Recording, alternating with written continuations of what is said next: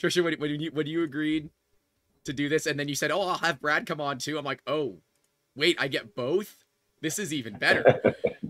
But we are live. I can see that. So welcome everybody to Making Awesome Season 2, Episode 24.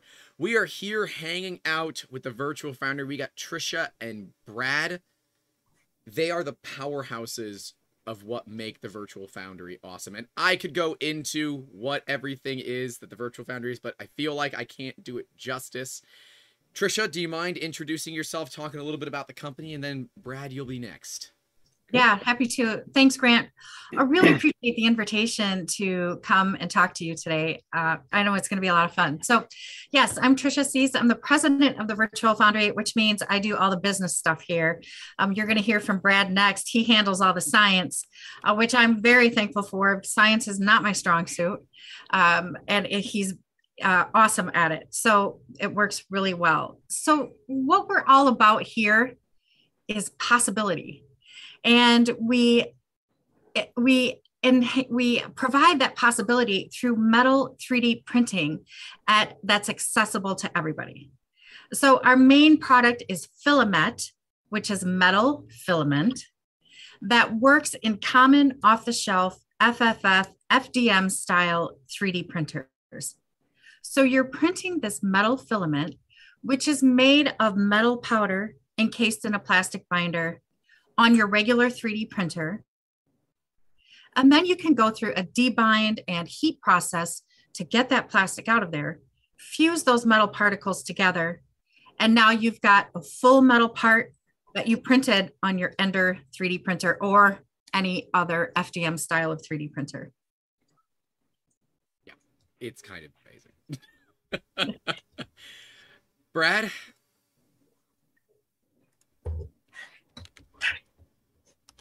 Sure. Question. Yeah. Tell us about yourself. Let us know. Sorry. Okay. Folks at home. Right. Okay. So I started out, actually, when I started this project, I was an application developer, software engineer kind of thing, a giant insurance company. And I had spent about a decade in a cube and I was done. And 3D printing came along and it was particularly interesting as a software developer, because it had everything you need. It's got data, it's got logic, combined with some really cool robotics. So I immediately became interested in it. And I got a PrintrBot Simple, the plywood and zip tie version of it, which was pretty cool. So I spent a few weeks putting that together. I spent another 2 weeks trying to get my first print successfully and got all done. And I had what to me felt sort of like a Happy Meal toy. And at this point, I had already been developing methods of working with metal that were more accessible than having a foundry. So the Virtual Foundry, the name actually predates my 3D printing involvement by at least a decade. So I was working on electroplating, electroforming, just anything I could think of to be able to make parts and sculpture that didn't require molten metal. So I had been working with powder metallurgy also, and there's a technology out there called precious metal clays. It's something that Mitsubishi invented in the 80s. So that concept was pretty mature, and it set me on a mission to combine them, to come up with an inexpensive method of 3D printing metal parts. And that's how, that's what kind of set the pace. So I spent literally years, it's been 7 years now. I had enough early successes to produce just enough filament in my basement to prove the concept.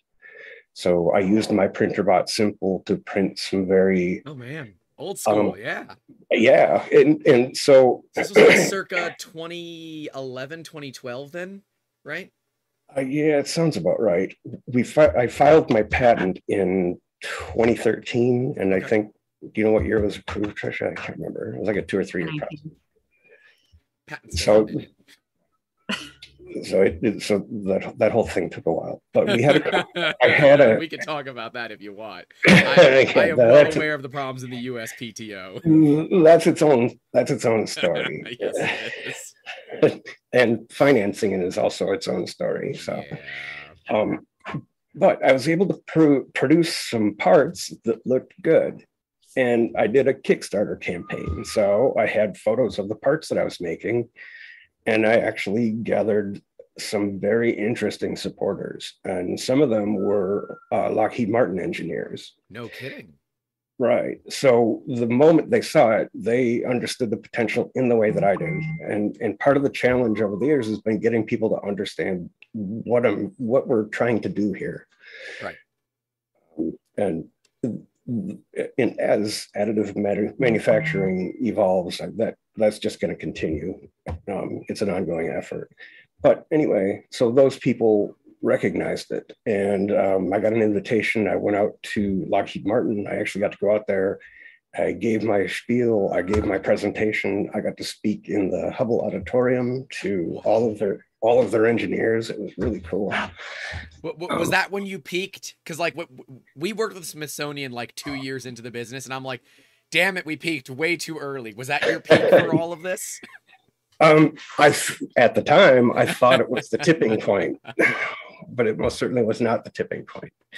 But having buy-in from people that understood the technology and everything around it.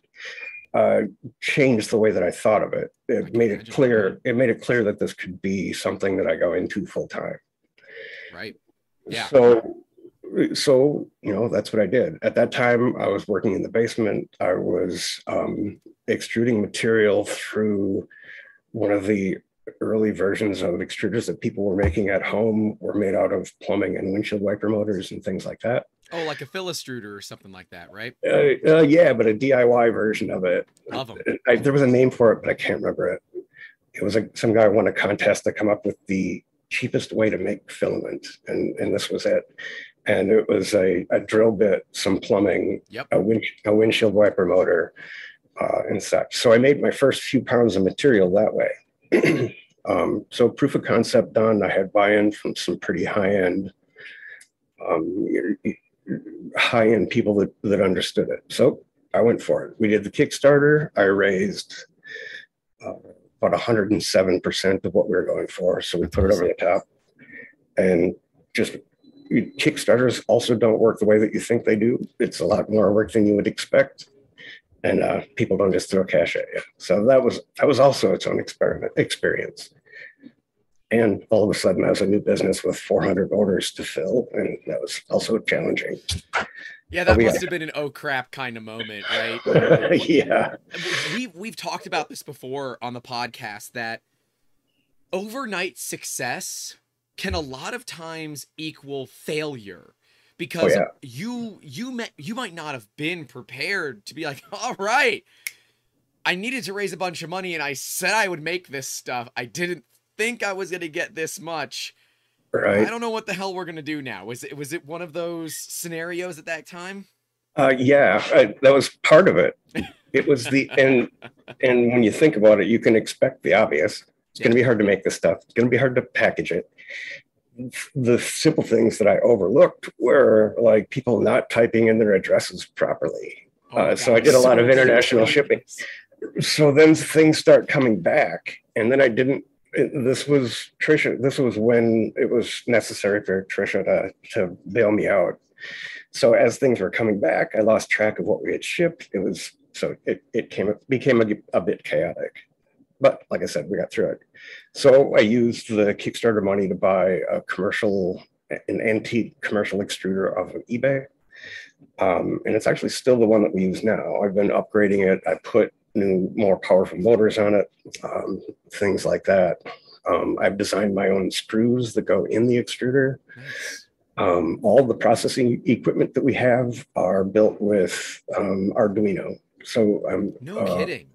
Yeah, I love the microcontroller stuff. I was way into that before I started this project. So now I'm pretty sure we built a manufacturing facility for less money than anyone possibly could. So we have equipment made out of the swivel part of an old Lazy Boy, a chunk of my old aquarium that we use for chilling the water that comes off the extruder.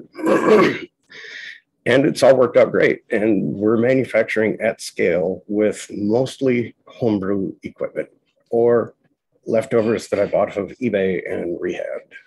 We've got a bit of a saying here that if it's jank and it works, it's not jank, right? Yeah. Now, do we show it on camera? Hell no. You know, like on camera's got to look a little pretty, but right. I would say if I'm going to have an ancient machine that I'm upgrading, there really isn't a non-jank way to do it without having a full machine shop at your, you know, at your disposal. And if you had a full machine shop at your disposal, you probably wouldn't have gone with the antique machine. So, right, remember, people, hi, listeners out there in the radio, you guys can't just say, I'm going to raise 80 grand on Kickstarter and just figure it out as we go. That's not a great way to do it. You got to have the plan. And the plan was to get an older machine. Because if it's old, it's probably still good because they don't make them like they used to. Yeah. Right. Yeah. And you can make those old machines good with a little bit of tweaking. I would have not have expected Arduino. Yep. But that's pretty cool to see, you know, just an 8-bit board making it into some of the most amazing metal filament that Enders can use. Right. That's my little marketing thing for this, is it's metal that you can print in an Ender. Yep. But that's not 100% right, is it? It is a precursor. Yeah. And lots of this metal 3D printing has become, at least in the cost scale that we're involved with, has become kind of a, some people use it as a misleading term. MakerBot is on a campaign where they say they make a metal 3D printer and it's under $10,000. But what it really is the same printers that all of us use, an FDM printer, but they put BASF Ultrafuse material through. So no, that is not exact. And we really try not to use terms that these are a direct metal 3D printer. That's not how it works. It creates a precursor, a green part, but the green part can be debound. So you can take the plastic out of it using only heat. So, and I've spent years developing this polymer, and what it does, as you raise the temperature, it vaporizes without going to a liquid state in between. So the part doesn't melt. It sublimates. Sublimate, right? Yeah, so the binder sublimates at the proper temperatures. All right. So we have a heating schedule. You run it through carefully, and the binder comes out of it, and you're left with a brown part, which is powdered metal held together by a minimal amount of binder that gets left behind, and sometimes it's a bit of the oxides and the metal particles. Right. It's a part you can pick up, you can hold, and you put it in a kiln and heat it up the rest of the way. The particles weld, and you have a pure metal part.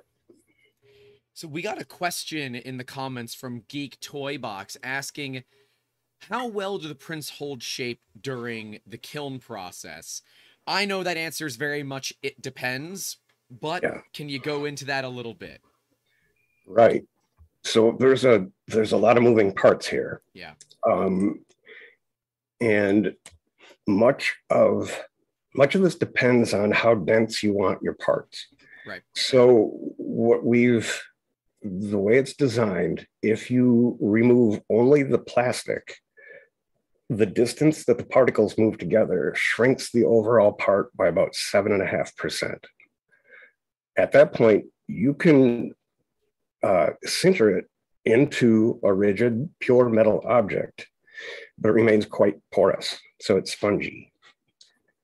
So this is long for, if you're willing to or able to work with a porous part, you can have highly accurate pieces at the end. And I actually probably should have worked with this out with you before, but would it be okay if I shared some images here? Yeah, do you want to share your screen? Yeah. Okay, let me know when you're ready. is a relationship between the density, the shrinkage, and the potential for part shape change. So the more dense you want your part, the more it's going to shrink, the more potential for shape change. Yep. But these are all things that can be. So you run through the process based on the result you want to get, study the result, adjust the process, and so on. Yeah. And that's the nice thing. Your filament, excuse me, is so affordable. And y'all might be looking at saying, wait a minute, my Ender 3 costs less than this. You're printing in metal. Stop it. All right. Stop it. Go look at what everybody else is charging for this kind of stuff and then realize the deal you're getting. It is considerably affordable when you look at it. And the fact that you don't have to do the sintering yourself, you got the ability to do it by all means, but the Virtual Foundry offers sintering with a dedicated partner that they've pre-vetted and done all the work with. So you know the parts are going to come back reasonably good as long as they're designed to be made via metal AM, additive manufacturing. Yeah, you have to design it that way. Right, and there is, so getting into the quagmire, there's a couple other $200,000 solutions out there, the Markforged Metal X and the Desktop Metal Studio System. Yep. And what they've done is they've designed a slicer that bakes in what you just described. So it won't let you make mistakes or, you know, this is their strategy. They slice it so that it's more appropriate for the debinding and sintering process. Yep. So using our route, you kind of have to understand how it works and program that in and deal with it when you're going through the slicer. And we just use Cura. And we tell people just set up for PLA, turn your temperature up to 225, turn your extrusion rate to 130 and go. And you'll get a successful print. Wow. Okay, are you ready to share my screen here? Go ahead. And for years I resisted. I said I would never do a benchy, but here we are. So this is a pure copper benchy. And I decided to just do it because it's a shape everyone's familiar with. Everyone knows the benchy. Yep. So the surface is a bit rough here. I just left it as is. I took this off the printer and sintered it. Okay. So when you get in there, you can see each of the line layers is visible. It's easy to see. You have fingerprint level detail. You do, yeah. Brad, when you're showing that and that level of detail, what was the shrinkage on that part? 7.5%. Okay, so in that case, you're following the directions that we have posted on our website, which is going to return about that 7.5% shrinkage. You're getting that level of detail. And then also the part has, what would you say, Brad? It's like 80, 85% density? Yeah, about 85 at that point. So the part that's on the screen now. So the one on the left is the benchy off the printer. It's off of an Ender 5. The green part on the left, the brown part in the middle. So the part in the middle has very little binder left in it, just enough to hold it together. The part on the right, this one's shrunk more like 12%. And you can start to see some shifting in the shape of it. And this was my first run. So I would do this sinter job again, and I would be able to get there's a bit of slumping in the overhang in the middle part. Not sure what you call it, but I would overcome that with the next iteration. You simply exaggerate the Z or the X or however it's shrinking in the situation that you've created. And the more you shrink it, the higher the density. So if you shrink it 17 to 20%, you have 98, 99% density. Right, right. And here, quick one. Here's our print farm. So a little bit of everything there. Everything from, is that an Ultimaker 2 or an Ultimaker 3? That's a 5S. That's a 5S. Oh, geez. To what appear to be Ender 5s, right? Yep. Yeah. Those are all Ender 5s. Yeah, so quite literally, you can 3D print metal on an Ender. That's all we use. Yeah, and if you look way back in the corner on the left, there's our original Ender 3. Yep, there is an Ender 3 back there. Still in use. Love it. Love it. And our parts are getting bigger, so we're going to add an Ender 5 Plus here shortly. Nice. Okay. Grant, if you don't mind, I'd like to answer a couple of questions that are coming in. Sure, by all means. Talking about printers. So the printer that's going to work best does have direct drive extruder. Yep. So the Ender brand comes with a Bowden tube. We always recommend that you switch to direct drive, and especially dual gear is really going to be optimal. And then secondly, someone had mentioned earlier about hardened nozzles, and yes, definitely. You need something harder than brass. You can use brass, it'll just wear away very quickly. So a stainless or hardened steel nozzle sized at 0.6 millimeter or larger. Yep, yep. And then Geek Toy Box is also asking about finishing techniques. So once your part has gone through the kiln process, you've got a sintered part at the end, it's a regular metal part. So yes, you can do anything to that that you would with regular metal, welding, brazing, applying finishes like a patina in the case of copper and things like that. We generally point people to jewelers that do YouTube videos. There's just an infinite number of techniques you can use to finish your part. Yeah. Yeah. And so we said, Anwar just asked that they believe that the Bowden tube would make it snap with friction. Maybe, but you guys have a solution to deal with this, right? Right. And it's less about friction and it's more about path. Right. So our material, because of all that metal or that other ceramic or glass powder that's in there, is more brittle than regular plastic. So the idea that what you want to do is make the path from the spool to the printer as straight as possible. So as we saw when Brad showed our printers lined up, if you could pull that up again, Brad, we have a row of filament spools hanging from the ceiling so that the filament is coming straight down into the printer. And then additionally, if you can see them hanging from a bar up there, you'll see some filament spools just in the air. And then additionally, we created a tool called a filiwarmer that heats the strand of filament as it's coming off the spool. So it's just heating that one strand at a time. Please don't bake the whole spool. You'll wreck the entire thing in one fell swoop. So you were going to only heat that one strand as it comes off the spool, making the path as straight as possible. So when we're talking about a Bowden tube and the material has to wind through that, that's when we're going to have the trouble with breaking. Right. That being said, you'll notice there's an Ultimaker 5S there, and those things print metal all day long. We have plenty of Ultimaker users. We do have them use the filiwarmer, and the filiwarmer is literally just, it's a little gadget I made with a piece of copper tubing in it and a heater.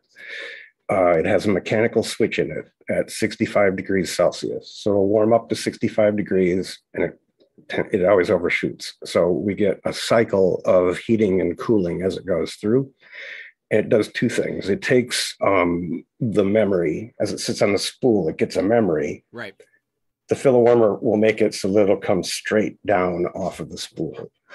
And it also slightly anneals the material. So it's actually stronger after it goes through the filiwarmer than it is directly off the spool. Yeah, the filiwarmer and this idea of basically wiping the memory of the filament, whether it's regular PLA, PETG, or metal-bound filament, is completely been done for years, right? Yes. Especially for the 3mm crew. So hi, Ultimaker and Lulzbot users that still haven't figured it out that 175 is definitely better. That's why your filament snaps on your spools if you don't pull it out of your reverse Bowden tubes or your Bowden systems. It's because there's a memory in it. It's not because it's wet. Your filament's not wet. Stop it. He says this as I literally have a print that's running above me that actually is suffering from wet filament, and I'm excited to show it off on our Print Fix Friday. But nonetheless, Tricia, you have an interesting story. Yeah. And I heard your story at the Women in 3D Printing Convention, and I said, I gotta have you on this podcast. I heard it. I'm like, wait, you did what? we need to talk about this. I need to share your story with as many people as possible. And you're like, but I want to bring the material guy too. I'm like, yes, please, let's do it. But Tricia, I want to hear about your story, because you went from being a letter carrier to becoming the president of the Virtual Foundry. Can you talk about how that happened? Well, the path between those two particular roles took about 30 years. Yes.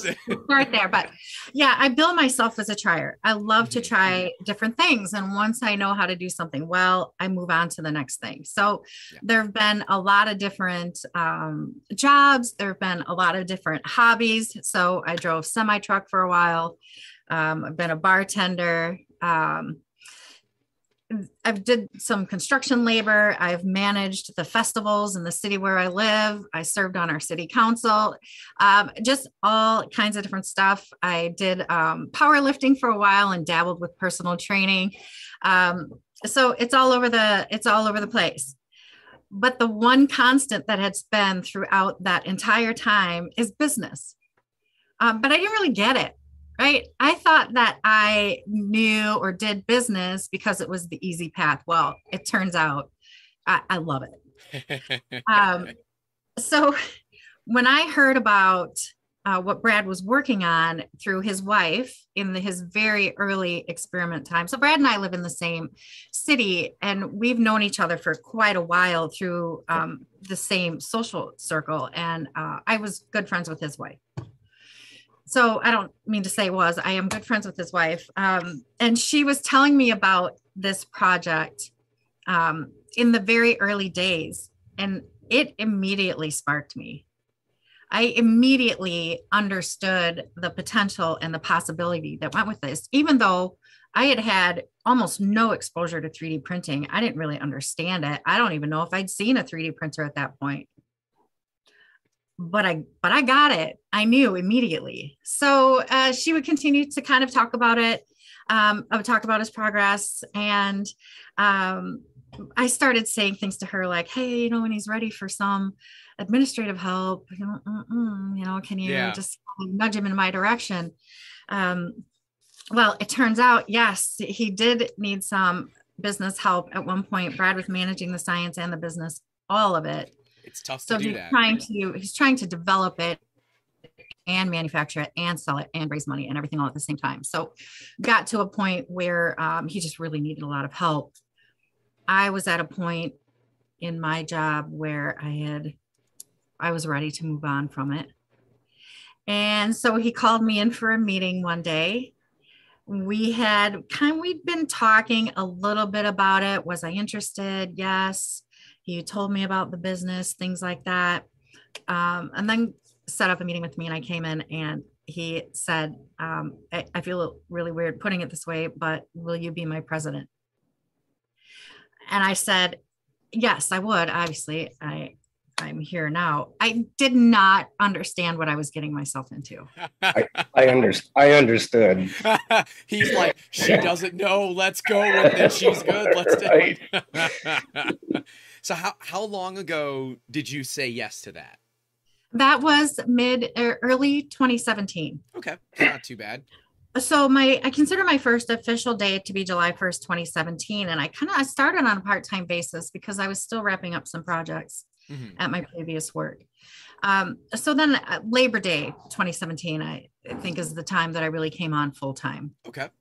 So I didn't know anything about metallurgy, science, technology, 3D printing, additive manufacturing, industry, any of our competitors, nothing. So it was this, as I said earlier, once I know how to do something well, I don't want to do it anymore. It just isn't happening here. So there's this constant flow of new things to learn. So it's really been exciting.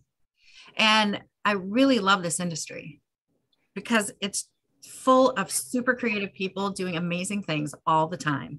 Right. And there's always something new coming out. And there are room for all technologies. So as a new thing comes out, it doesn't mean that the old thing goes away. We're just adding more possibility to the pool.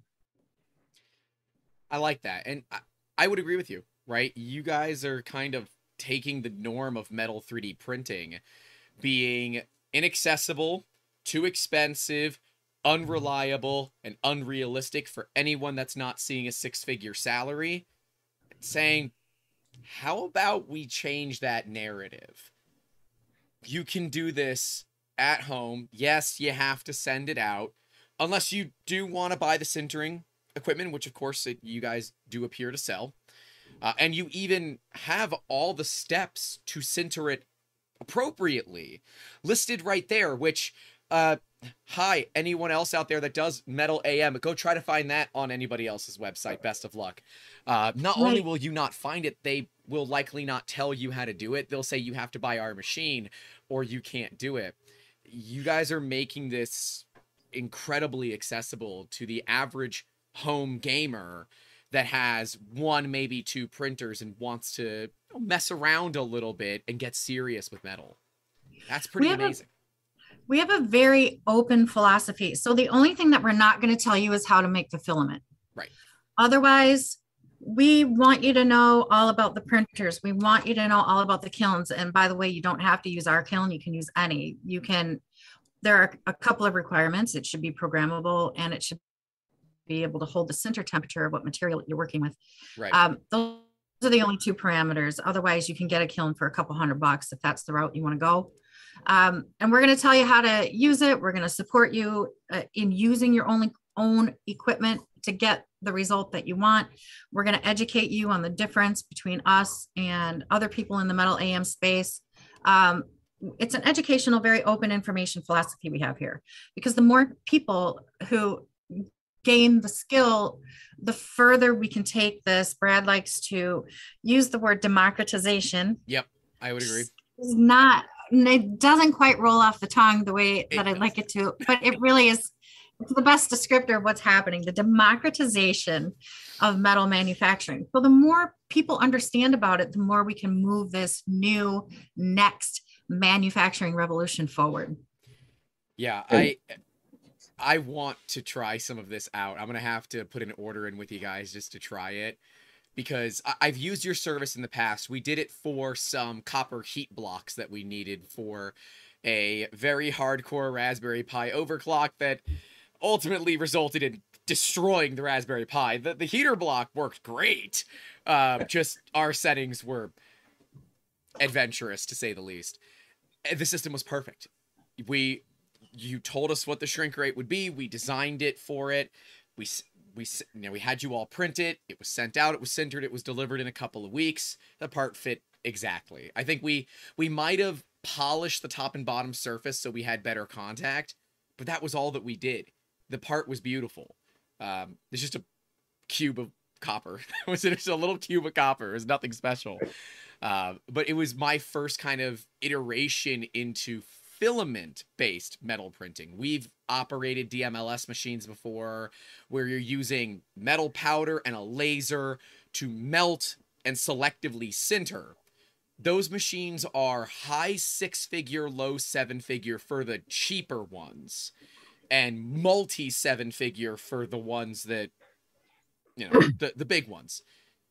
And while that is tough to compare the two, it's really not at the end of the day. Right? This technology that you are enabling the average person to have access to is kind of ridiculous. Brad, can you talk a little bit about why you went into this? Because you were previously a software engineer. Yes. And you decided then, all right, let's go into metal AM. The both of you have really interesting, like, previous lives before you found yourselves into the additive manufacturing industry. Brad, can you talk about what that jump was like for you? Part of it was probably being a bit naive. I had the same level of faith in our product at that time that I do now. But I expected adoption of it to come much more quickly. I thought I was going to put an interesting solution out to industry, and industry was going to eat it up. And that's not how things work. So where we are now, and so in sort of the in the not home user category, we have a lot of adoption at the R&D level. Lots of students writing papers. I think we're up to somewhere between 12 and 15 thesis papers that have been written by students on our products in various applications. That we know about. Yeah, that we know about. Yeah, we stumble upon them. Yeah, do they tell you, or do you just happen to find them when you're Googling around? Sometimes they tell us, otherwise we kind of happen to find them too. Right, and a lot of them are behind paywalls, so we don't know about them. But the ones that we've found, we've got, there's 12 of them, and we publish links on our website. So the whole thing just worked a bit differently than I understood at the time, and I was just done with software. I'd spent my whole life in software and project management.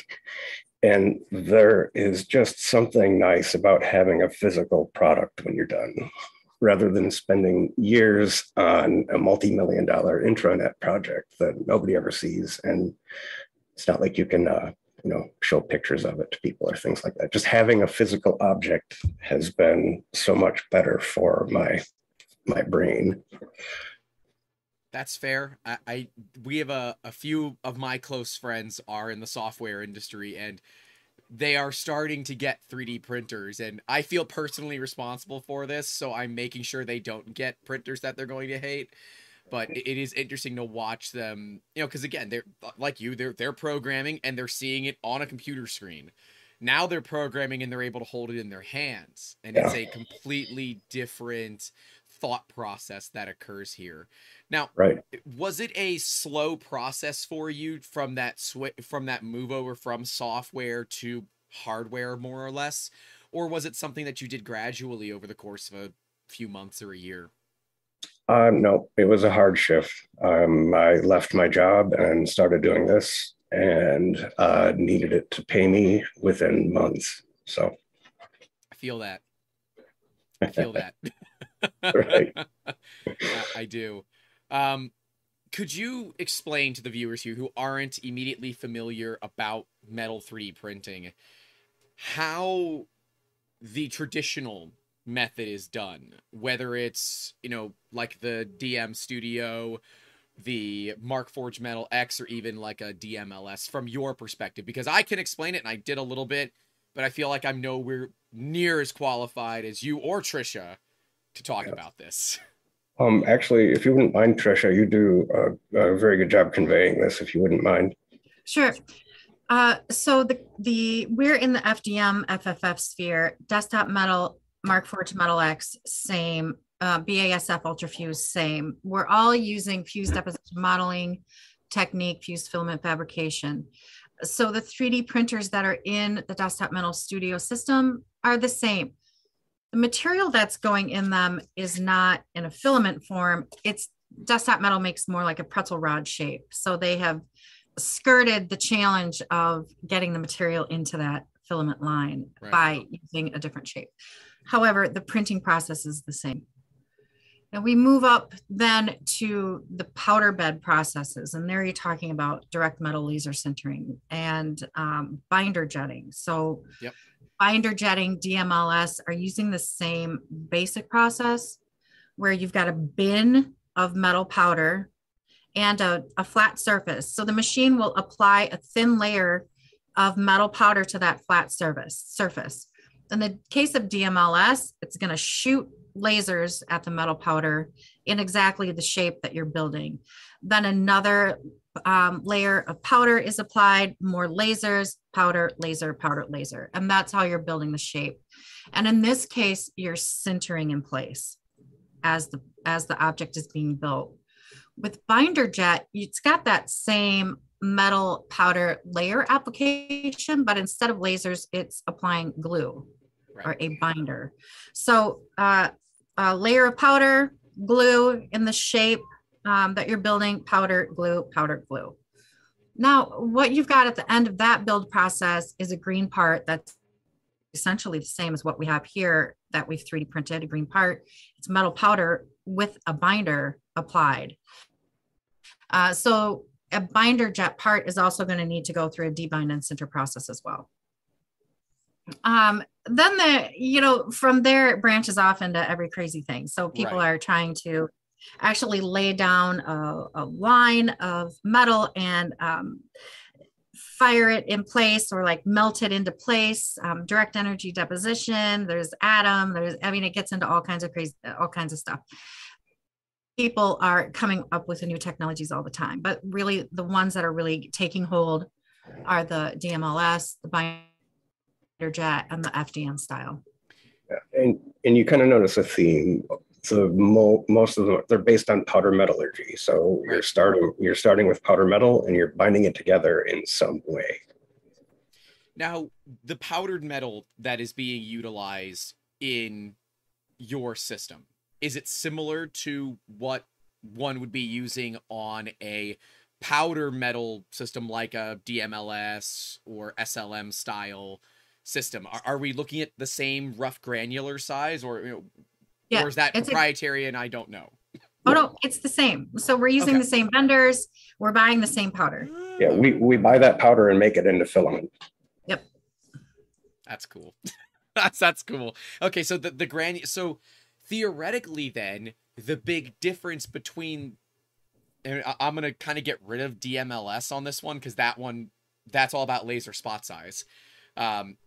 It comes down to quite literally machine positional accuracy, and nozzle diameter is where your accuracy comes from, right? If you're talking about possible resolution and the amount level of detail, it's going to be, in the FDM situation, it's going to be layer height and nozzle width diameter. Right. So our method of metal 3D printing has the same limitations as FDM. So the best FDM that you can print is the best metal you can print. But I can print with a 0.1 millimeter nozzle. Why can't I print metal with a 0.1 millimeter nozzle? And you can. Okay, so with a 0.1, there's no way. No, the particle size. Not a 0.1. With a, we printed our tungsten material with a 0.3. Wow. So 0.3 is pretty good. Yeah. All of the numbers that we published are to get people to the most likely success. Initially, we recommend that all of the parameters be explored for improvement as you go along, but initially we want people to succeed out of the box, and that is, and that's what our parameters describe. Yeah. Your most likely victory. Looking at your site, it's 0.6 for most of the materials, 0.8 for the high iron, right? Yeah. High carbon iron. Or high carbon iron, yeah, which makes sense, right? Lots of carbon means you're going to need a bigger nozzle.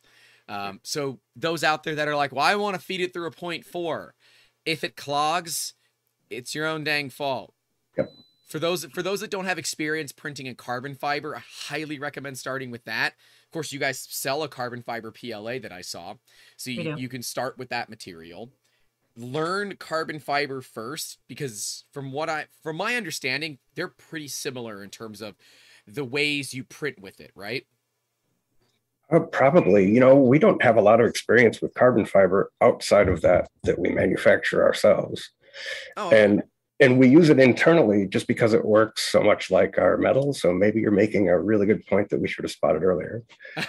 But so the main reason that we make a carbon fiber at all is that our superpower is putting additives into filament. So I was like, well, let's put some carbon fiber in the filament. And we did. And we love, it's what we use primarily in-house anytime we're printing anything that's not metal. Well, the carts right there, that last cart, the white cart, that is full of carbon fiber and glass fiber filled materials. That's our exotic cart. Right. So we do a lot of exotic printing here because people will generally ask for, say, well, I want carbon fiber filled material, or I want metal. We get a lot of people say they want metal 3D printing. I said, okay, what's your application? Oh, well, you know, I've always wanted to make this figurine out of metal. I said, then cast it. Yeah. Don't, like, metal 3D printing is not designed for this. You're wasting tons of time and money on it. And yes, you can do it, but they're talking like, you know, a 2-inch tall figurine for their Dungeons and Dragons campaign. It's not exactly what metal 3D printing is for, right? Yeah, you're kind of segueing into one of our key challenges, and that is getting people to think of applications that are appropriate for the technology. Education. Yeah, so DFAM, Design for Additive Manufacturing. This is a huge, huge topic. Tricia, I think you're about to say something. Oh, yes. If somebody comes to us saying they want the look of metal, but it's going to be a showpiece, they don't want to go through the heat process, I would direct them to ColorFab. Yeah, printed. If they want something, but if they want something with more heft, so we do have people who are using material for artistic applications, sculpture, showpieces, a trophy. And they want something with more of the heft and the feel and a more of the look of metal. Yeah, use Filamet.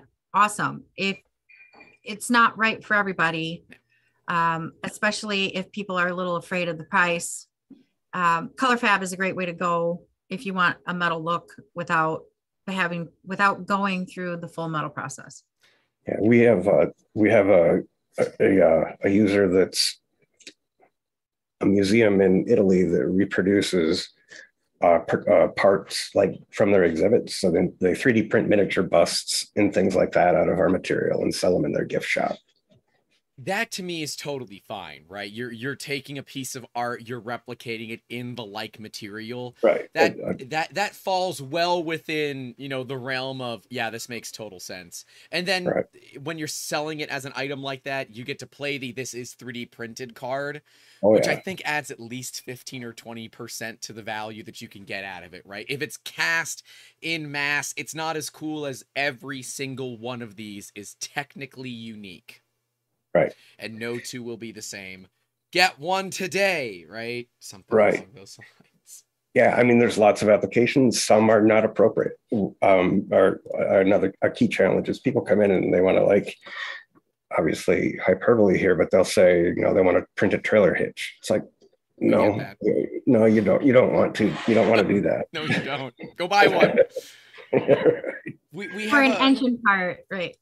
People want to take. Well, we can get into this more. I do want to pay attention to that questions that people are asking. Yep.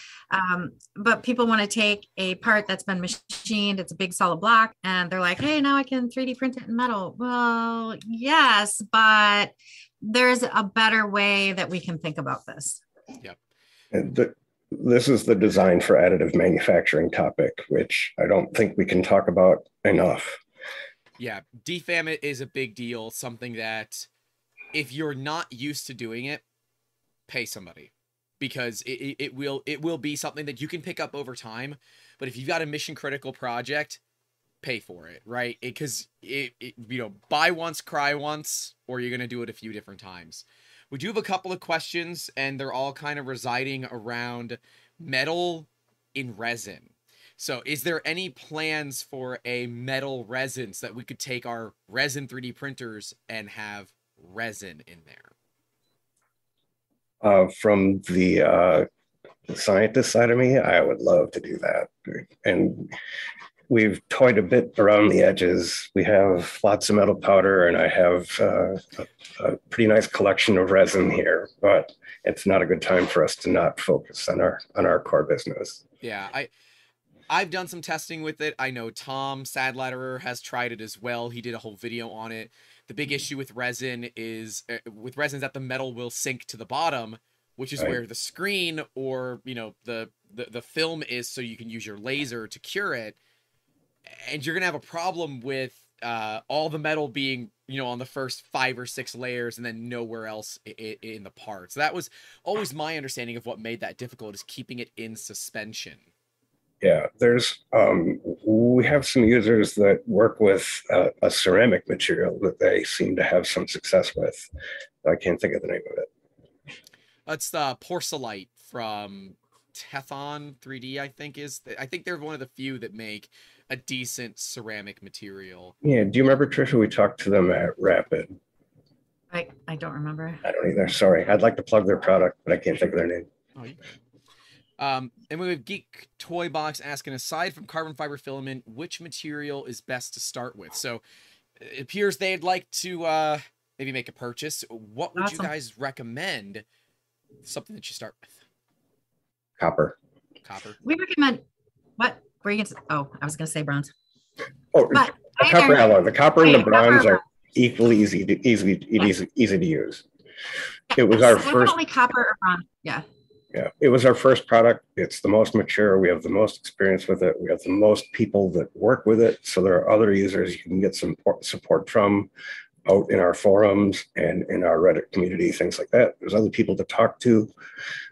Yeah, that's the easiest place to start. Also, it's one of the least expensive. Yes, it is. It's actually quite affordable. Somebody had asked earlier about what materials are available. And Grant, I know you shot him a link to the shop. Yep.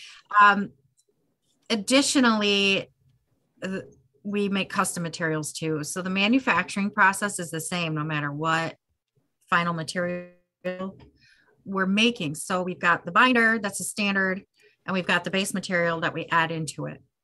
So we can do this process with nearly any metal alloy, ceramic, glass product.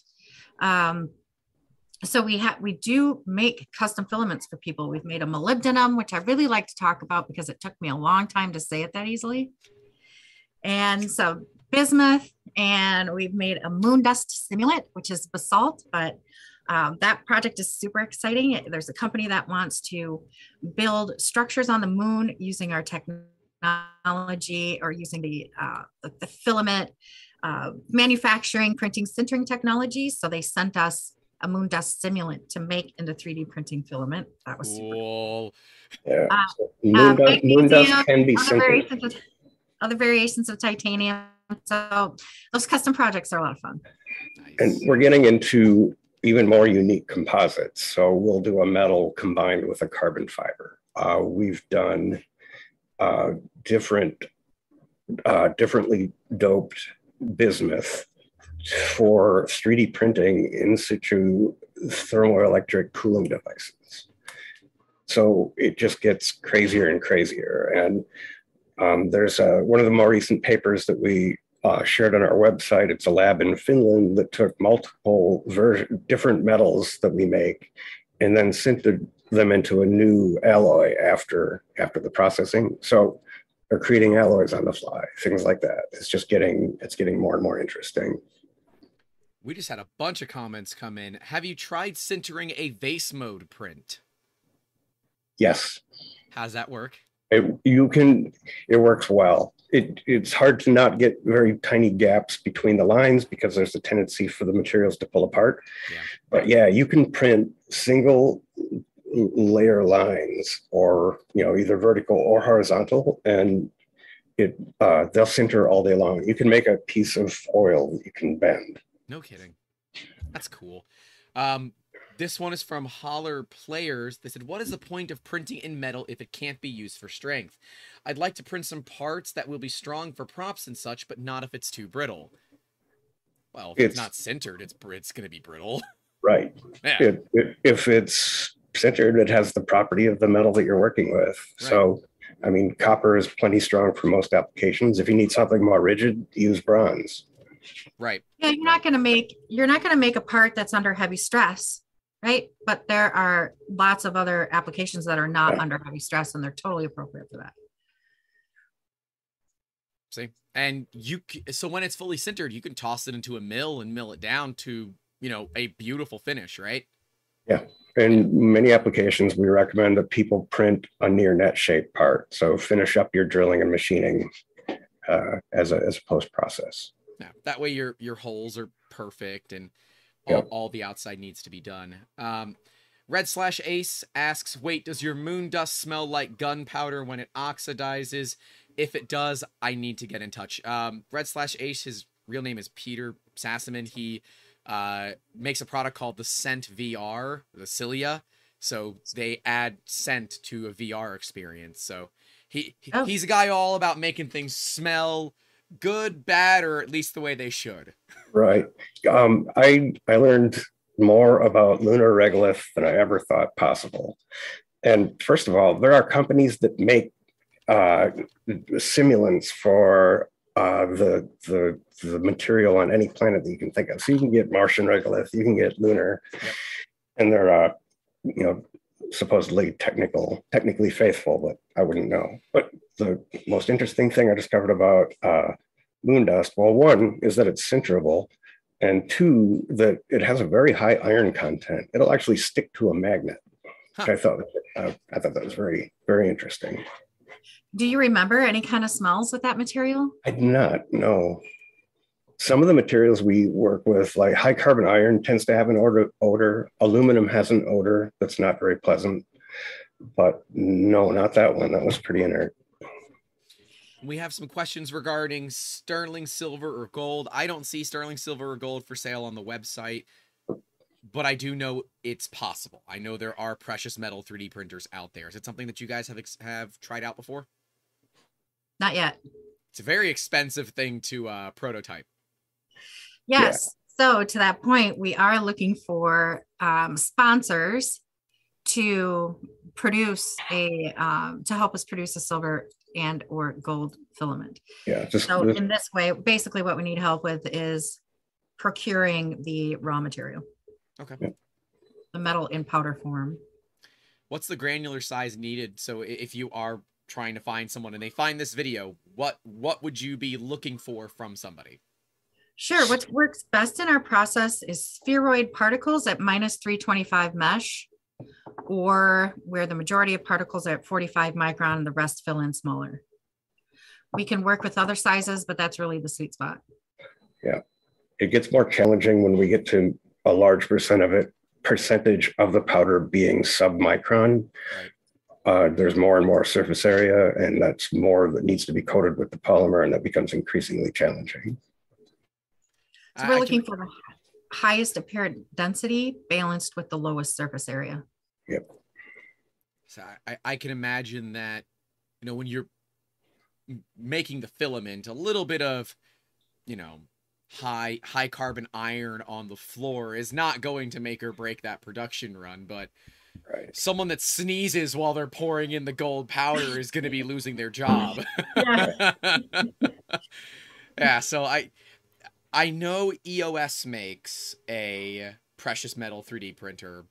It's based off their P110, but its build volume is tiny. We looked at it years ago. It was like 230, 240,000, but a kilo of gold powder was almost 10 grand. So we said, that's going to be a no, considering the machine needed 5 kilos just to operate. Oh, right. Yeah, that's the other problem with powder bed is it takes so much. Yeah. We'll stick to doing it with resin and then getting it casted. Thanks.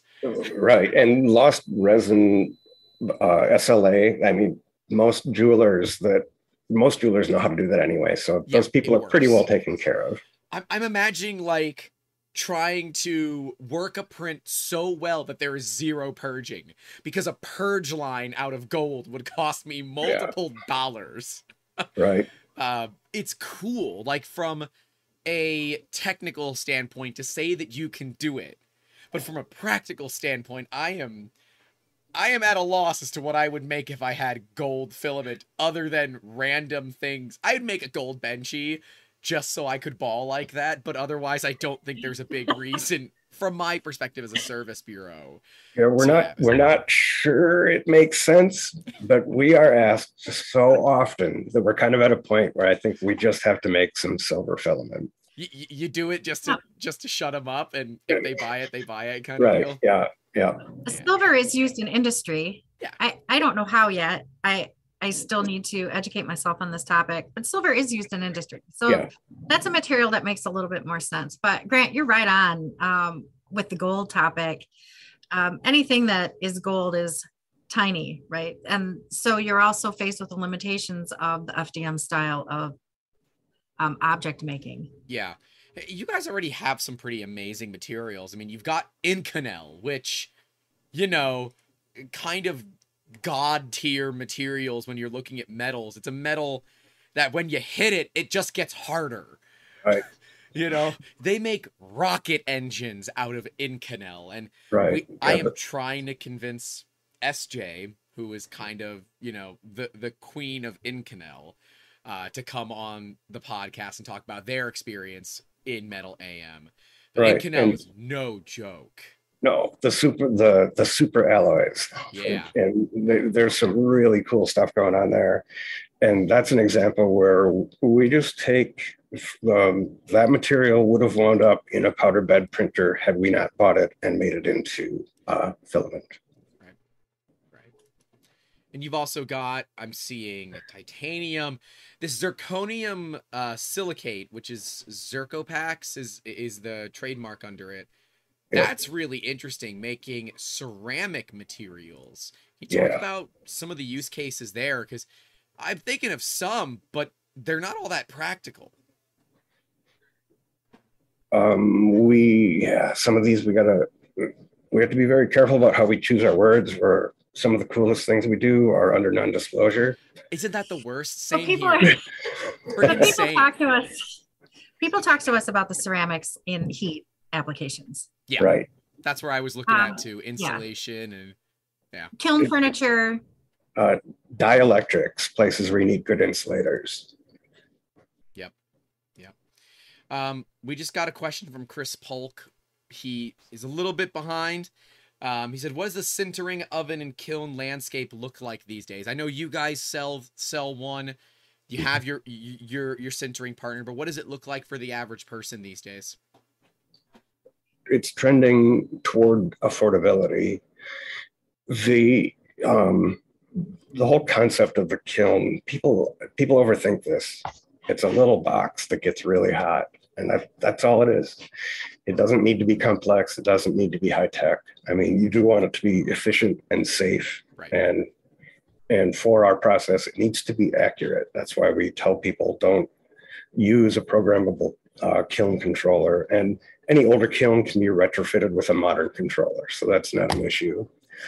So yeah, they're becoming more affordable. And there's a couple, I just noted, I can't think of the name of it, but like on Amazon, you're starting to see kilns that would do the job that are under $300, which is kind of ridiculous, so, right? You know, I don't know if I want a $300 kiln, but kilns are all over the place in pottery, in precious metal clay, and knife making. Right. So kilns aren't scarce, right? Well, let me caveat that with the current shortages of various materials and stainless steel, things like that. However, kilns are quite common. So one company that you might look at as you're just getting started is Paragon. They have tabletop kilns that may be fairly accessible. I'm not super familiar with their line, but that's a brand. But also there's a website called Kiln Frog that will show you a wide variety. I think you input some of the parameters that you need, and it'll spit out a bunch of different brands for you. That's nice. Is it KILNFROG? Yes. Okay. I'll put that. Am I saying that right, Brad? Yes. Okay.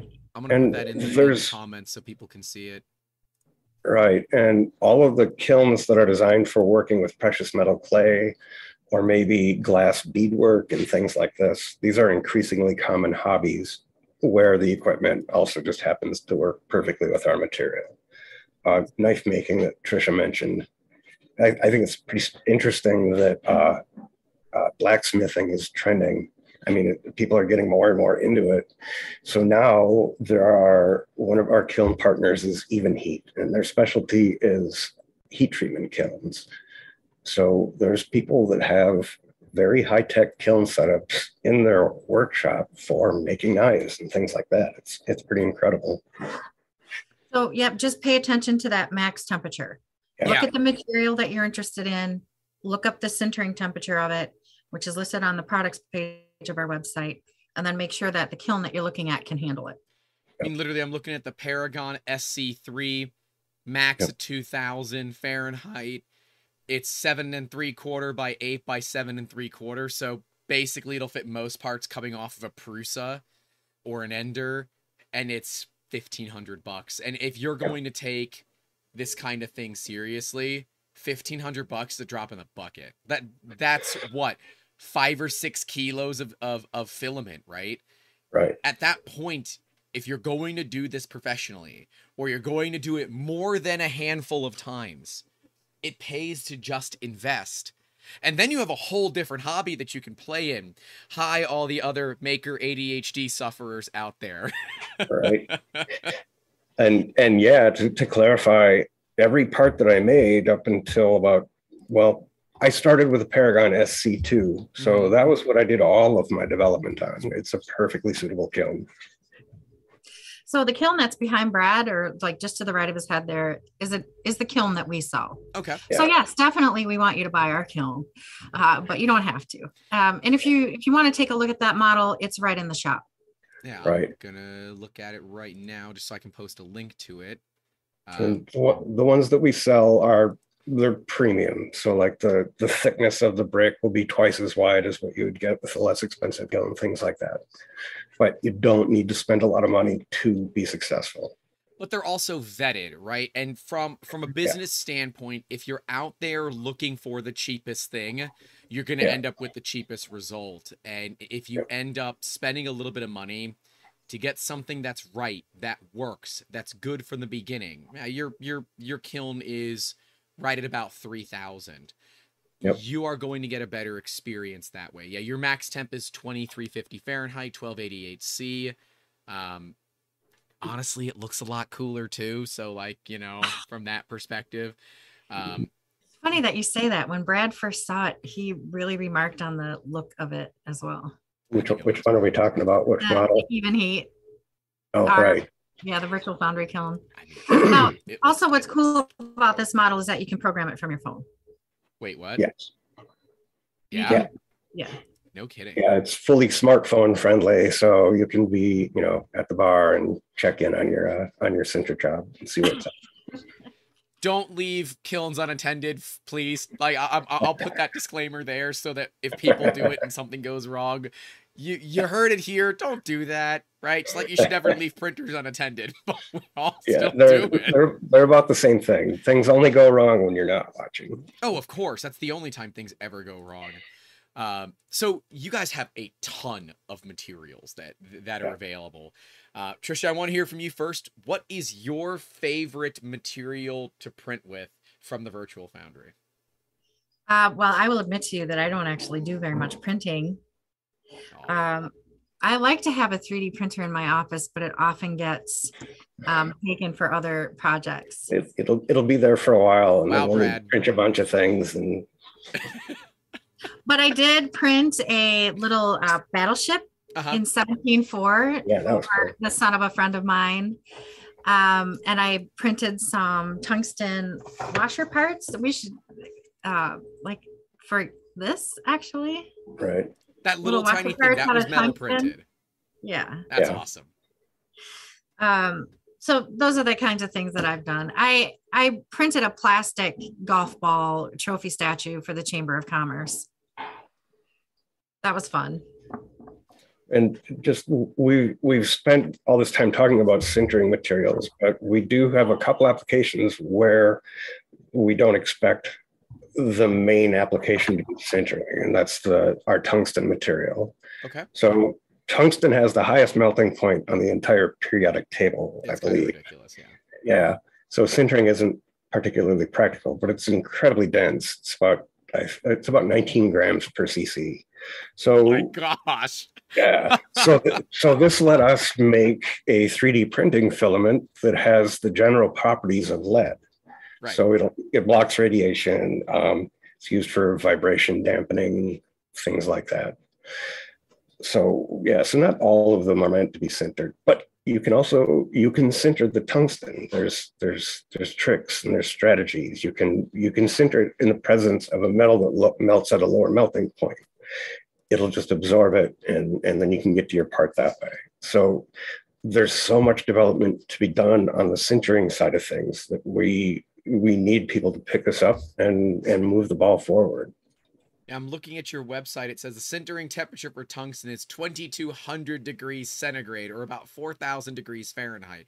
Yeah. So basically, unless you're Elon Musk and you're able to catapult it into the sun, sintering it is pretty much unattainable by the average human. Yep. You'd have to use lasers, I would guess, to get that kind of heat, right? I can't, I mean, there's nothing else that can hold up to the heat to help you get that to that heat. Yeah, yeah. But there are things, start thinking outside the box, and like maybe some plasma strategy, something like that. There are things. You just need a plasma containment chamber. And, wait, you don't have one of those laying around? Right, right. I've got that, like, I'm sure Brad will be building one out of chewing gum here eventually. Yeah, we need a tokamak. Brad, are you the resident MacGyver in the shop? Is that what this is? Yeah. And Tricia's the one that says, "Don't do this. Please don't do this. This is how we have workers' comp claims." He does that stuff on the weekend, and I don't know about it. Right. That's the trick. We'll see. She's here today. You got to be careful. Sometimes he hasn't necessarily built a new machine in a while, but there was a time when I would come in on Monday and he'd say, "Hey, I made this new machine. We're gonna use it for packaging from now on. It has a treadmill motor and a slingshot." It's really incredible. The things that Brad is able to create from very little. Was the goal originally with the Virtual Foundry to just make metal 3D printing more accessible? And has it evolved to also kind of taking jabs and stabs at some of the companies that are 10x your price for no valid reason? We have a class of user that we call the spite user. So they make things using our process literally out of spite, just because you shouldn't be able to, and that makes it much more interesting. But no, I think the initial motivation was materials. Yeah. I think, like most mechanically minded people at that time, this is early 2000s, my first thought when I saw a 3D printer is I want to make a 3D printer, but it didn't take long to realize that materials were going to become much more important than the printers. The printers became commoditized. They're just not that important. And I spend a lot of time preaching this, that it isn't the printer that's important, you know? So all these companies market around having a brand new metal 3D printer. Like that, it's not the printer that's important. They're all the same thing. In the early days of the invention, there was no thought of the competition because there was no competition. Yeah. All of the other technologies came online after. Yeah, I filed my patent before Desktop Metal Incorporated. That's pretty cool. Wait a minute. You filed your patent before they incorporated.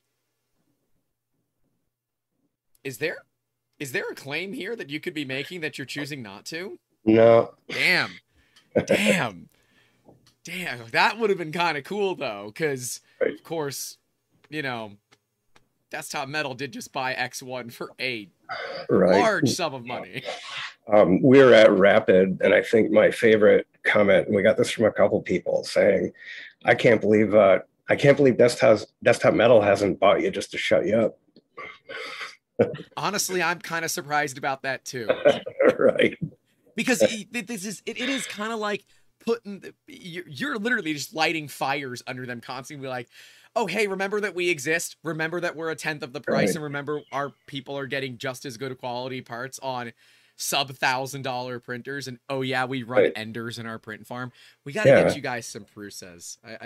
I think that putting some Prusas, because those are dual gear, direct drive, all metal hot end. They're E3D V6s and fully open source. So it makes life pretty easy. I'm surprised that you were all Creality. Yeah, Tricia needs one for her desk, so. Yeah. I do. Prusa Mark 3S's, they're good machines. That I will chain to my table so it can't be taken for other projects. And then Brad will learn to pick locks or just cut the chain. Why do you believe that we should be paying attention to the metal 3D printing technology? Why should the average consumer be looking at this? You know, I believe that in the future, everyone will have a 3D printer in their home. I sure hope just so. Like they do a computer. Now, it's probably not going to look how it does today. Right. But it will definitely be easy for people to just create objects out of essentially nothing in the future, right? this is the start of that. We're at the very beginning of the next manufacturing revolution. I mean, this technology, and I'm not talking about just the Virtual Foundry, but all of it together. This technology is as monumental as the invention of the steam engine, as the invention of the assembly line. We're just at the very beginning of it. I mean, right. There's everywhere to go with it, and it's going to continue to evolve. So why should you do it? Well, why wouldn't you do it? It's the next thing. You're going to be doing it eventually. Mm-hmm. It's just a matter of time when. Right. It's just a matter of time when. I like it. I like it. Where do we see the Virtual Foundry in, you know, in 2022, right? A lot has changed in this industry.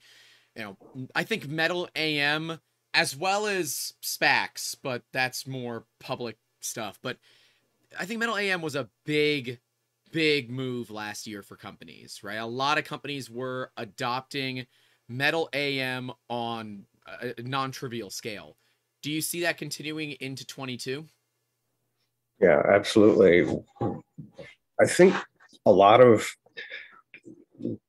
people that are in it as a hobby or are enthusiasts feel that it's much more mature at an industrial level than it really is.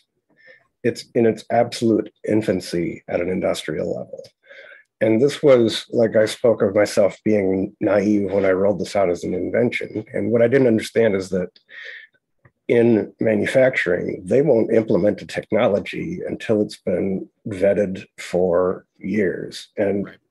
And everything they have installed, they have such a tremendous investment that they have very little motivation to change. And they're not going to change until they're motivated by improvements in cost or time or something like that. So where the Virtual Foundry is right now, we're heavily in research. So national labs are one of our key customers. I think there's 17 of them in the US, and wow. And most of them are active customers of ours. Department of Energy, students, universities, MIT, Harvard setting up a lab for our product. So as we move through the research part of things, we'll eventually get into the implementation part of things, and we're looking forward to it. Nice. You guys have a pretty niche business, right? Yes. Like we don't beat around the bush. There's basically no other competition out there that is not on the industrial side. You all are playing right. Very handily on the consumer, prosumer, and because we can industrial side. What does it take for you all to stand out and succeed? Because I've watched you all for a few years from a distance, but I've known about it. You all have grown considerably in the past few years. What has it taken to do all that? Persistence. Patience. The market needed to develop. Yeah. So Brad created a product with no market, right? That's the opposite of what you're supposed to do if you want to succeed in business. Yeah, Brad, come on. Yeah. God, get good. No, look, I feel the same way, right? It's education. If people don't know about the technology, it's okay. you're gonna have a problem. Yep. So we've been waiting for the market to develop and mature to even know who we should be talking to. Well, now we got it, right? Yep. Research loves it. Master's students are doing their thesis projects on it and publishing papers. The research branches of the military are looking at it for, we can't know what applications they're looking at it for, but they're checking it out, right? They're working with it for different stuff. And the prosumer, like you mentioned, right. People at home who enjoy investing in their hobbies. A little bit of industry, right? So as the technology goes further, as these students get really familiar with how to get the best result, they're going to take that into the workplace. This is certainly a long game, but the market is still developing. We're still so early. So what we need to do is just continue to persist, right? And help that market along and help massage those applications and those uses and make sure that people are successful. Our big offering is flexibility and control over every step of the process, which is perfect for research. It's not common to see that. Right. Research doesn't want to have limits in their design and push a button. You know, they want to work with every step of the process. Now, being able to have design limits and push a button is appropriate for some people, and they really want that. That's not our offering. So just continuing to talk to the people who appreciate possibility, appreciate flexibility, appreciate control. I like it. Are there markets that you had initially identified as good keys that have either not worked out at all, or ones that you've missed that have been amazing? Yeah. Automotive, right? We thought the same thing. Oh, we're all going to be printing car parts with it. Brake pads and rotors, and here we go. No, that's not it. We had to figure that out ourselves too, before we could start telling other people that that's not where it is. And the one that we missed was research. So education has been our largest buying segment from the very beginning. And we still were thinking about industry, manufacturing, automotive. So we've had to adjust our own idea of what the technology is appropriate for. And then we, now we're talking to the right people. Is there a market out there that you're like, this has got to be one, they just got to figure out that we can do this? Like one where education is kind of that big factor that's missing. I don't think so. I think what's happening is people are finding new solutions to problems that have existed for quite a while. Right. So now that we have a new method of making parts, it's appropriate to apply it to some things that have been confounding. So yeah, that's kind of a tricky question, but most of it is new applications, things that haven't been done before. Right. Okay. We have a question from Bill Todd. Can you combine parts prior to sintering so they produce a single object? Yes, they will weld. How do you do that? They need to have the same sintering temperature. Well, like metals. I'm saying like two bronze parts can be sintered into one part. How do you make sure that they actually get sintered together? Proximity. It's got to be, as long as it's nice and tight, indirect contact, and a clean surface. Like a grain of sand in between there will wreck it. So you need perfection. But yeah, you can do it that way. I mean, realistically, can you also Brad, kind of use a 3D printing pen to draw a line of filament at the joint to help that as well? Yep. Yeah, and you can weld it. This is something we're encouraging more, is the 3D pen type stuff, and a soldering iron. So you can post-process your part after it's been 3D printed and continue to manipulate it. That makes sense. That's how we do it in the non-metal laden FDM. In my head, I'm like, no, you don't want to use a 3D pen because it'll destroy it, and it probably will destroy it, but like they're totally, $30. Oh, the pen? No, the pens weren't. No. Destroy the part or destroy the pen? The pen. It'll destroy the pen. Nope. No, they work forever. Here's a part. Oh. I called this my freehand metal project. I don't know if you can see it. Yeah. So it's just ooze I ran out onto a piece of paper and then sintered. So we just used the $5 eBay 3D printing pens, and you can sort of use it like filler material when you're welding. Yeah, it's a hand TIG welder basically. Yeah. Yeah. Okay. So does that welding process, does that affect the shrinkage rate? Because if you've got two walls that are touching, those walls are going to try to separate some, wouldn't they?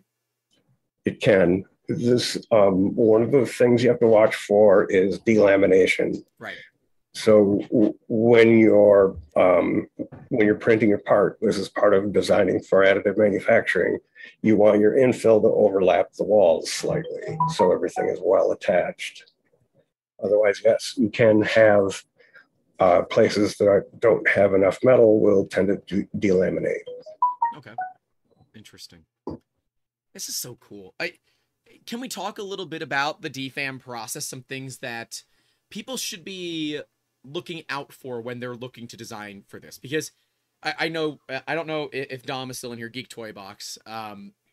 He seems to be very interested in this. And I think initially a lot of us might choose to use the printing service where we design the part, we send it to you, it gets printed, centered, and then shipped back to us so that we can get a feel for it before we're ready to drop, you know, the kind of coin on getting some rolls ourselves. So what are some tips and tricks to more or less ensuring success when it comes to metal 3D printing?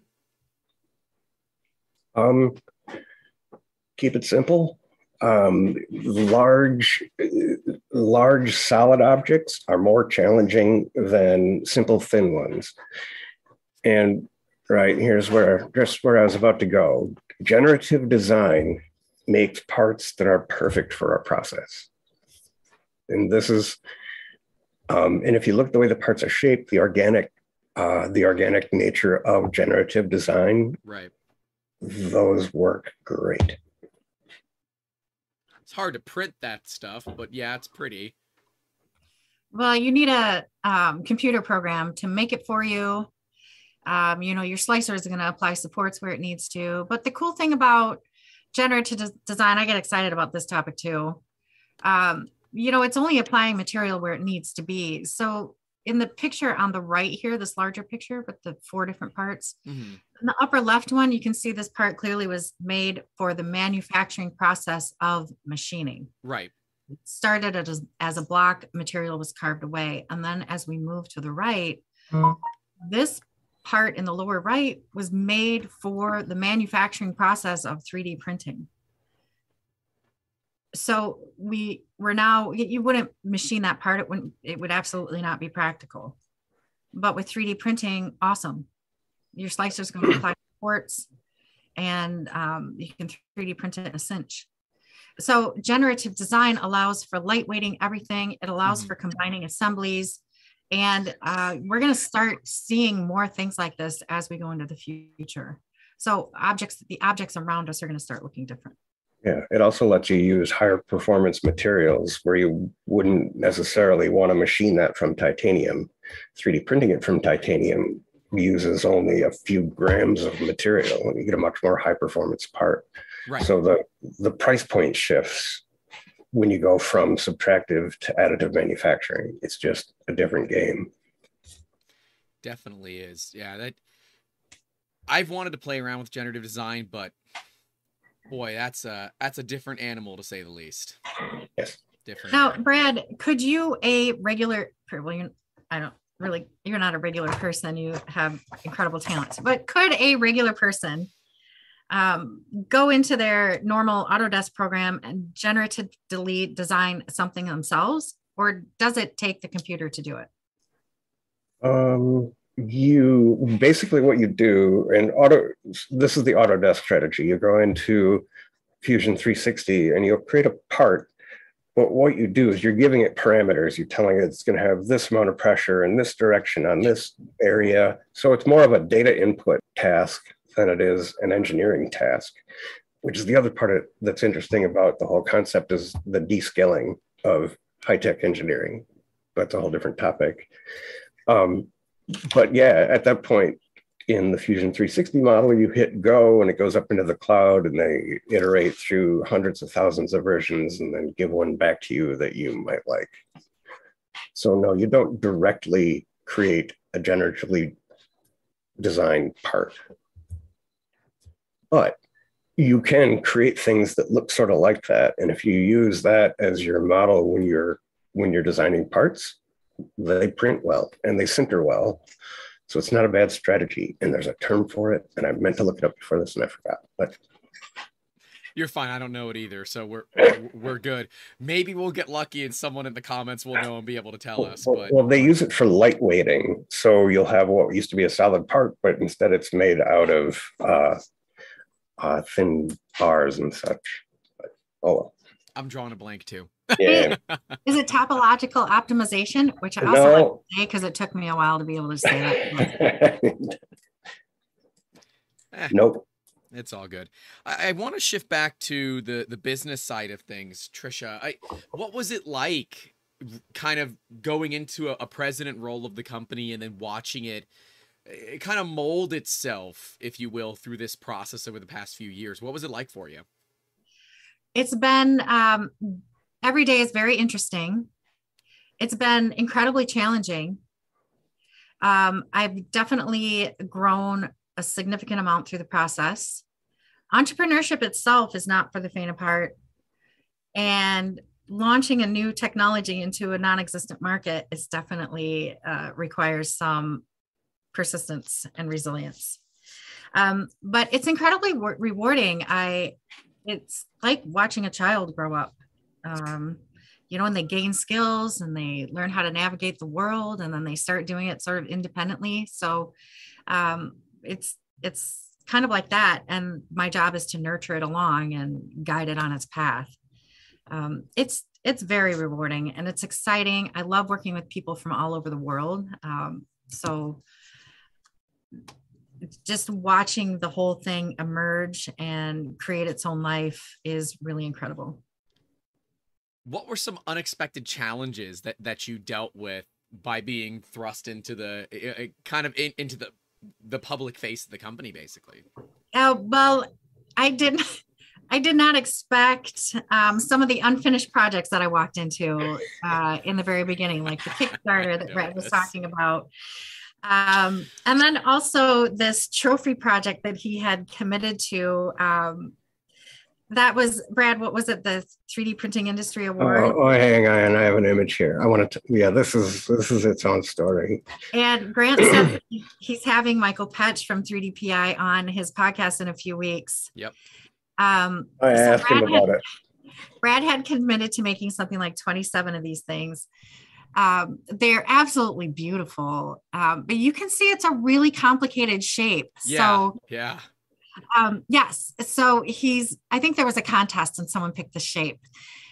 So, and the final product is a trophy that was sent out to all the winners. So these are all sintered too. They went through the printing, debinding, and sintering process in a brand new technology that had only existed for a couple of years and was still rough, in this very complicated shape. And when I first saw these things, I had no idea the complexity involved here. I just knew that these things needed to get made because the people were really asking for them and we were way overdue. Right. So shoring up some of those early projects, that was a little bit surprising. But I think also the people that I was going to get to talk to, and the people in the universities and the people in the military and the people, the super creative people who are working with 3D printing in general. I didn't really realize the hyper creativity of the industry that I was walking into. Yeah. And also the hyper creativity of just the Virtual Foundry itself and everything that Brad does and puts together. So that's been really cool. Yeah. And it's all these people, and most of the people that are users at home are, you know, they work in high tech. So we kind of get to follow along and get involved in these situations where we're getting to know people that are working on just crazy projects that you just, the world has gotten so much smaller since I started this company. I think that's one of my key observations. Well, one thing that really surprised me and I loved was that there is a name for money in space, and it's called the SIS, or I haven't looked it up. Hold on. Let me look it up before I say it again. But there's a whole name for the economy of money in space and money that can be made in space. No, I'm not going to get it. I should have said it. But I got really excited about that. I never really cared that much about space from a scientific perspective. But when I learned about that business can be done there, that was very exciting to me. And we got this Moondust project, and that one's been going on for a while. That was another early project.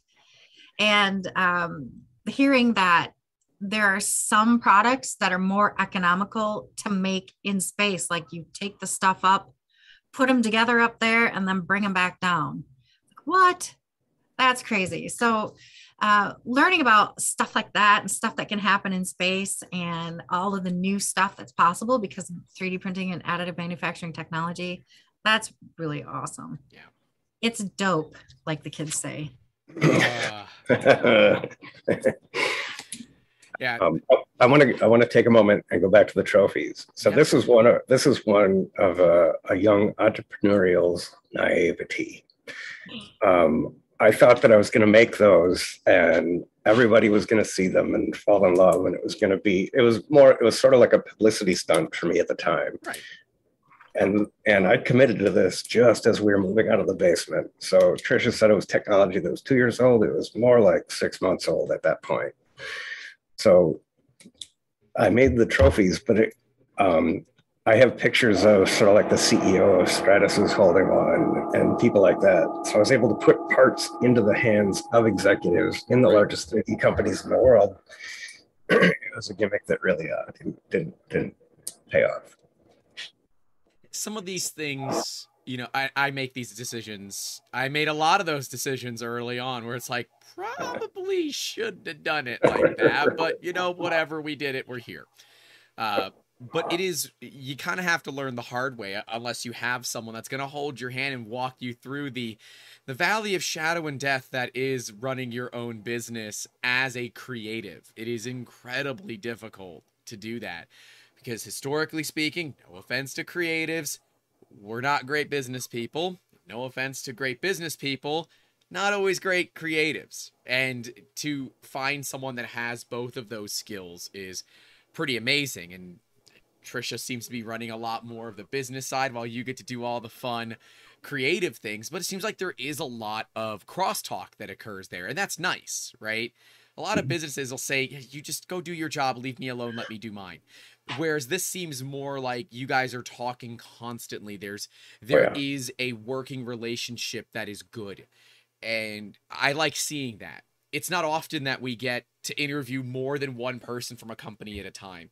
It's also not often that the two people that we get to interview are both incredibly intelligent in very specific fields, but have a lot of crosstalk back and forth.